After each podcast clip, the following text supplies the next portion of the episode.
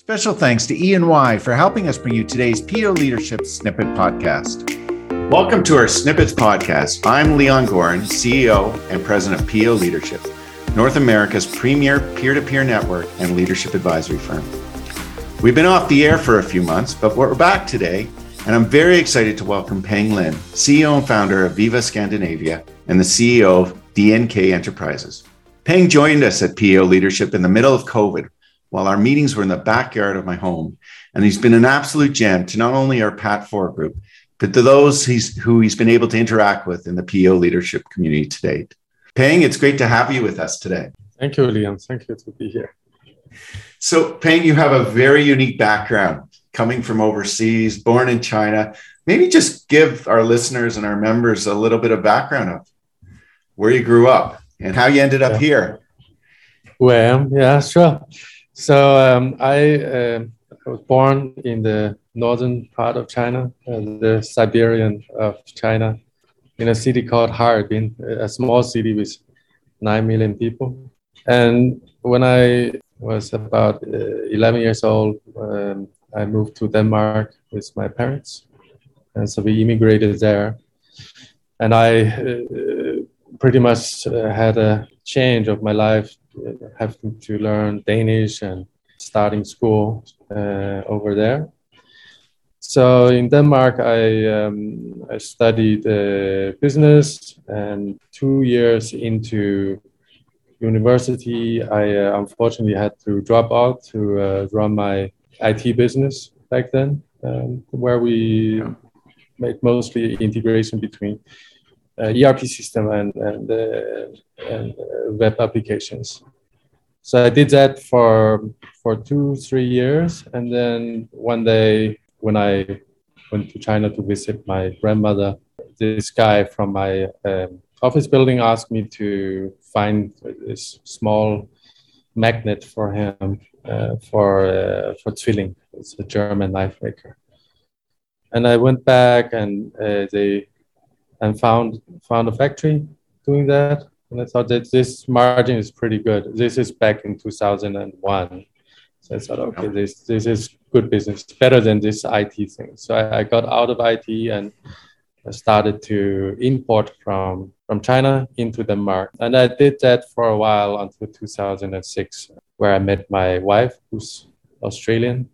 Uh, I have three kids, so five, seven, nine, here in Toronto. So, so funny enough, I, I met this um, uh, Australian uh, girl in, in China where I was traveling to. She she had an apartment, so it was a bit of uh, opposite of normal, and we um, got along really well. So, so I, we decided that uh, it's time for me to move back to China. So I moved back to China, and instead of buying from local vendors, I started a factory over there, and from then and I guess even till now we have been producing for some of the, the biggest and most known uh, houseware brands uh, globally and, and basically produced for them on a contract base. So they, they will give us drawings and we, we will then produce for, for them for, for resale. Hang that just to clarify that. So that's in the it's a glass factory essentially is what you're making right. glass products. Right. Which is so we will be making glass um,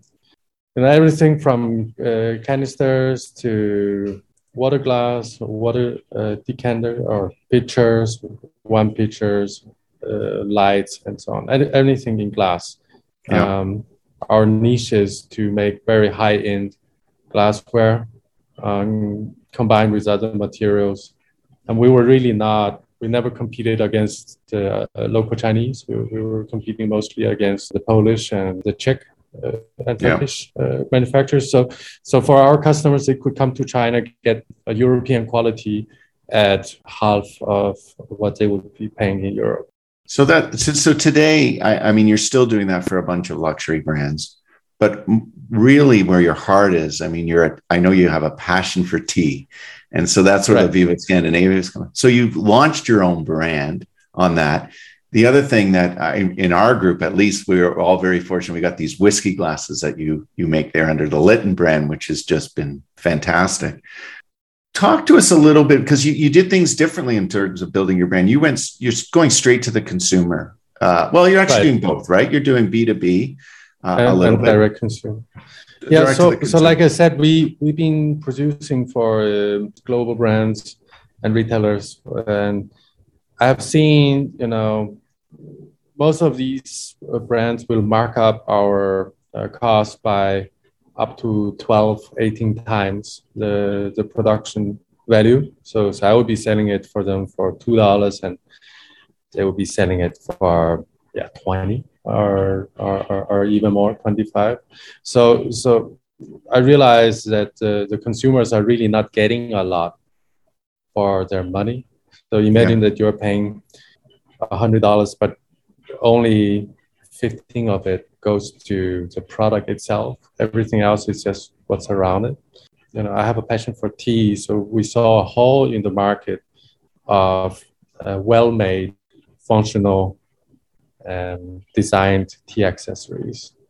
And so we started the brand to fill that that gap, and you know, it it also it's also one of the reasons that we moved to Canada because I wanted to be closer to the to the customers. When we, we lived in China, we were you know 10 hours flight from my nearest consumer. So we, we, we never had a good idea of what people really wanted. So coming to Canada, my mission was to sell to my neighbors. Uh, like I, I, said to myself, I want to sell to my neighbors my next door neighbor. And which I do. My neighbor buys a lot, uh, whiskey. He, he drinks a lot of whiskey, so he buys whiskey glasses and tea. So, so I went really from being ultra far from consumer to almost obsessed of selling direct to consumer. One, I want to give the consumer most value for, yeah. for money but also just to get the understanding so that we in our design process are customer centric yeah. So uh, you and i could talk for hours. There's so many stories to share. But one thing i wanted to bring to the members was until i met you you know i'd heard about kickstarter how people use it.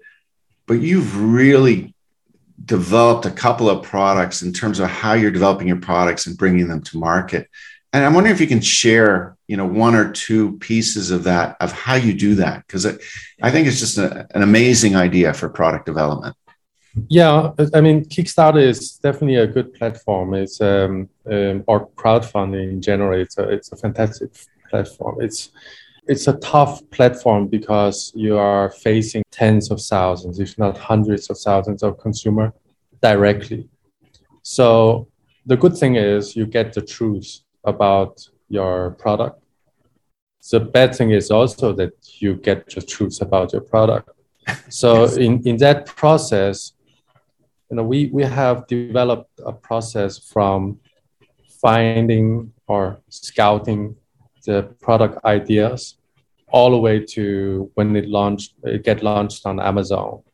And Kickstarter plays a big part in this entire process where we start validating the ideas through some of the technology that we have developed.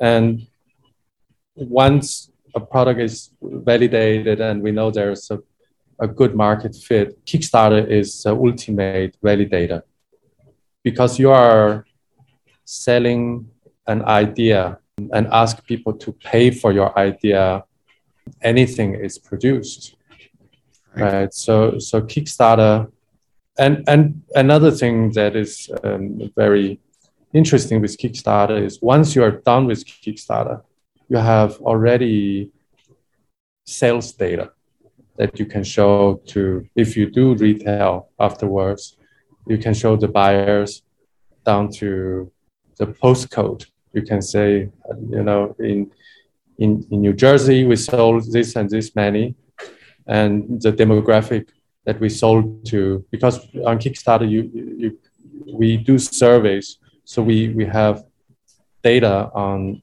every single customer. In the latest campaign, we reached about 1.2 million dollars with about I would say 11,000 customers.